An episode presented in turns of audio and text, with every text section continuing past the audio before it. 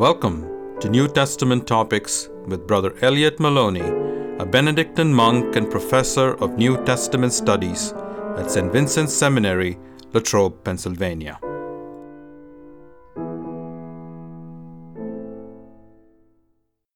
Hello, this is Brother Elliot. I recently wrote up uh, a little paper for the Priest magazine on uh, the person uh, who wrote the Gospel of Mark, and I would uh, like to share some of those ideas here in this podcast that we'll talk about the spiritual depth of the evangelist Mark. Uh, there has been much appreciation recently of Mark's ability as a writer, as a dramatist, as a literary creator. But not much has been written yet uh, on his deep spirituality. There have been a couple things, but um, not not too much. I'd like to start off with showing how Mark uses the literary um, technique of, of being ambiguous on purpose. Uh, we could even call it misdirection. He does it already in the beginning of, of his text, where the title, actually, of Mark's Gospel is the beginning of the Gospel of Jesus Christ, the Son of God. Now, the beginning of the Gospel could be the beginning uh, of the story of Jesus, which would be the very thing that Mark talks about first, the baptism of Jesus in the Jordan. However, at the same time, since this is the title of the book, of the story, it could mean that for Mark, the whole story of Jesus' ministry, including his death and resurrection, that is the beginning of the good news of Jesus Christ, who is the Son of God. And even up to our own day, we're continuing the gospel story. Well, before Mark's great innovation, uh, when he wrote down the life of Jesus as we have it, and we call it the Gospel of Mark, the term gospel referred to the good news in the preaching. So, when Mark did this, when he wrote down the whole ministry of Jesus, he did something really rather new. Uh, he uh, showed us the whole story that makes sense of why and how Jesus gave his life for us and how God raised him from the dead. Now, Mark had to gather a good deal of information. There's about ninety numbered paragraphs in the gospel, and most of them were not really together. There were a few things together. There were some miracle stories, probably, some controversy stories, uh, and the passion narrative, probably. But Mark put them together in his own way. Uh, to he selected the stories because he wanted to have them in a certain order. He used parallels. He set up themes by several stories. He used one story or one line to foreshadow later developments.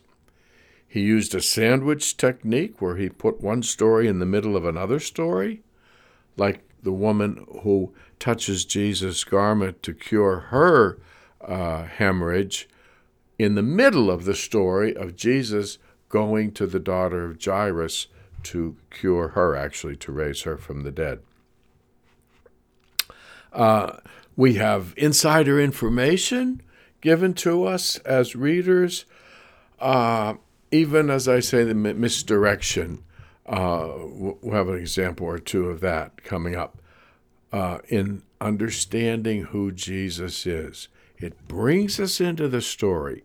Mark knew what he was doing when he was doing. Mark layers, for example, his Christology. He he, he gives it to, to us in pieces. The people in the first part of the gospel, even the disciples of Jesus, even the apostles, Who is this man, they say. They don't understand who Jesus is. But uh, slowly Mark teaches us. Now, for the reader, we get the inside information in the prologue. When we are actually shown by Mark that inside information of Jesus' very personal experience with God, when God says after the baptism, "You are my beloved Son. With you I am well pleased." Now, these are very strong Old Testament allusions. When, so Mark is teaching us here, see? So the one with whom God is well pleased, of course, in the Old Testament is the suffering servant of Isaiah. Remember, those are those four poems in the latter part of Isaiah uh, where the servant, my servant, bore the sins of many.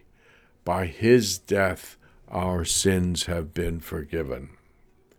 And the beloved Son, that God says, Jesus is my beloved Son. In the Old Testament, that's Isaac, the son who was to be sacrificed by his father. It didn't happen in the Old Testament, but it does happen with God the Father and Jesus. So I, I say that the, the, the Christological thickness of this text is really something. You see how Mark is telling us, if we have the ears to hear, he's te- telling us quite a bit. Okay. We see uh, the closeness of the of Jesus to his Father here at this part of the story. But we're tempted to think that God has abandoned Jesus on the cross. You know, Mark, again, shows us the depth of Jesus' fear when he has him cry out in his own language, "Eloi, Eloi, lama sabachthani, my God, my God, why have you forsaken me?" But that's a prayer. That's Psalm two. Psalm twenty-two, that is. Um, indeed, presence in Mark seems more like absence sometimes. For example, when the uh, disciples are out on the boat with Jesus, who's sleeping in the in the back on a cushion, Mark says. Mark loves to give you those little details. He was like sleeping on a nice comfy cushion. Uh, they're in their boat, which is clearly a symbol of the church. Huh? And they're buffeted by the primeval chaos of the sea, this water, turbulent water. That's clearly a symbol of evil. Huh? But it was their faith that causes them to turn to Jesus to save them. I mean, even though it wasn't very strong, Uh, they relied on Jesus' presence, and guess what? It worked. He did save them. So, Mark is teaching us here that we must be patient until the power of God reveals itself. See, for, for Mark, the opposite of faith is not disbelieving. The opposite of faith is fear.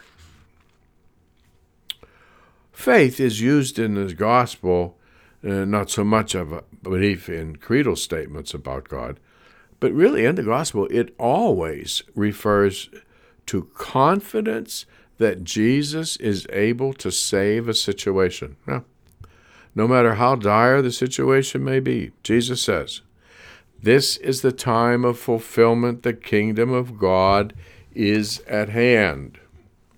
But the kingdom does not seem to be very visible apart from faith. With faith, the, Jesus can heal the epileptic boy. The Father says, "I believe, but help my unbelief." Without faith, Jesus cannot help. Mark says in chapter six, verses five and six, Jesus could do no mighty deed in his own town of Nazareth He marveled at their lack of faith. Mark also pre- uh, presents Jesus as interacting with religious leaders in ways that confuse them uh, and challenge their hold over people. We could almost not blame them because of Jesus' enigmatic behavior. How can this man proclaim God's forgiveness of sins without all the proscribed uh, temple sacrifices? Uh, and then they ask, why does he eat with tax collectors and sinners? But he answers them, I didn't come to call the righteous. I came to call sinners. When they challenge his healing activity uh, uh, uh, as breaking the Sabbath law, he confounds them. He says, well, what do you think I ought to do? Help people or harm them on the Sabbath? Um, when they attribute his power to heal to Beelzebul, and he confounds them again. He says, hey, you're sinning against the Holy Spirit, and even God can't forgive you that sin. No wonder Mark tells us that already then and there, right in chapter three at the beginning of the story, they took counsel against him to put him to death. See what Mark is doing. Mark is showing how controversial Jesus is, but how deeply we have to look. Uh, for example, Mark's Jesus uses parables even when he is asked to explain the parables. This is because, remember he says, the mystery, how will you understand all the parables? Uh, the, because the kingdom can only be understood by those who are with Jesus. Jesus calls the apostles to be with him. You you have to learn how to use the power of the kingdom in a Christian community from Jesus. Jesus tells the disciples that they are insiders because the mystery of God, of the kingdom, sorry, the mystery of the kingdom has been granted to you, chapter four in the parable chapter. Well, the mystery of the kingdom is Jesus, of course. See, they don't get it because they don't really understand until Jesus makes the supreme sacrifice of the cross for them. And then, I mean, they, before the resurrection, they run away in fear and doubt because they they don't know. They're not sure. I mean, cowardice comes from insecurity, from fear. Even the women at the empty tomb who actually were with Jesus till the end, but they end up being completely blown away by the angel saying that he's resurrected and seized with trembling and bewilderment. The text says in chapter sixteen, they said, the women said nothing to anyone, for they were terrified. And Mark ends the gospel there, that we have to fill in the end of the story with our own life. Well, the so-called messianic secret, you know, the nobody really understands who Jesus is, that's really a misnomer. Not only does nobody understand the identity of Jesus as the Messiah, but the kingdom itself is a mystery. It's as small as a mustard seed, and yet it's a light bright enough for all to see. God's demand God's plan demands for us to suspend our normal ways of thinking. God's way is surprising. It's thinking outside the box. Do you know there's plenty to eat if everybody would share? Well, Mark pulls no punches when teaching us how difficult it is to participate in the kingdom. The hardest part of suffering required by God in following Jesus is not knowing what God is up to, but having to trust that God will do as Jesus has affirmed, but in God's own time and in God's own way. Frustrating, of course, at times. Surely the crucifixion is a very unpredictable way to show God's tender love. And yet Mark shows us that it was Jesus' finest hour, his complete gift of himself for others. Hear the irony, the irony in his enemy's taunt. He saved others, he cannot save himself. Guess what? He is saving others. In an ultimate stroke of irony, the dramatic flair that I think Mark just can't resist, the first human being to acknowledge that Jesus is the Son of God is a Roman centurion. Mark knew that there would be difficulties for believers in every age, for the persecution of the early church, as he has Jesus say in the eschatological discourse, Jesus' farewell discourse. The persecution of the early church was only the beginning of the labor pains, since the gospel must first be preached to all the nations. Mark has given us a moving story of how God works in mysterious ways and shows us in the actions of Jesus how to be patient in our faith, even in the most troubling circumstances. Because, as the angel says, chapter sixteen, verse seven, Jesus is going before you to Galilee. Or does it mean Jesus is going before you in your own Galilee? There you will see him, as he told you. This gospel narrative could only have been created by someone who himself knew suffering, the pain of unfulfilled hopes, even the sorrow of an untimely death of someone he loved. His faith made him right about it.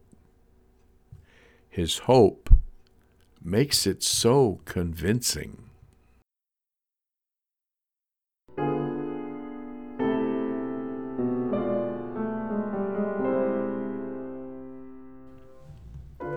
This is Brother Elliot Maloney. Thanks for listening in today. See you again on New Testament Topics with Brother Elliot.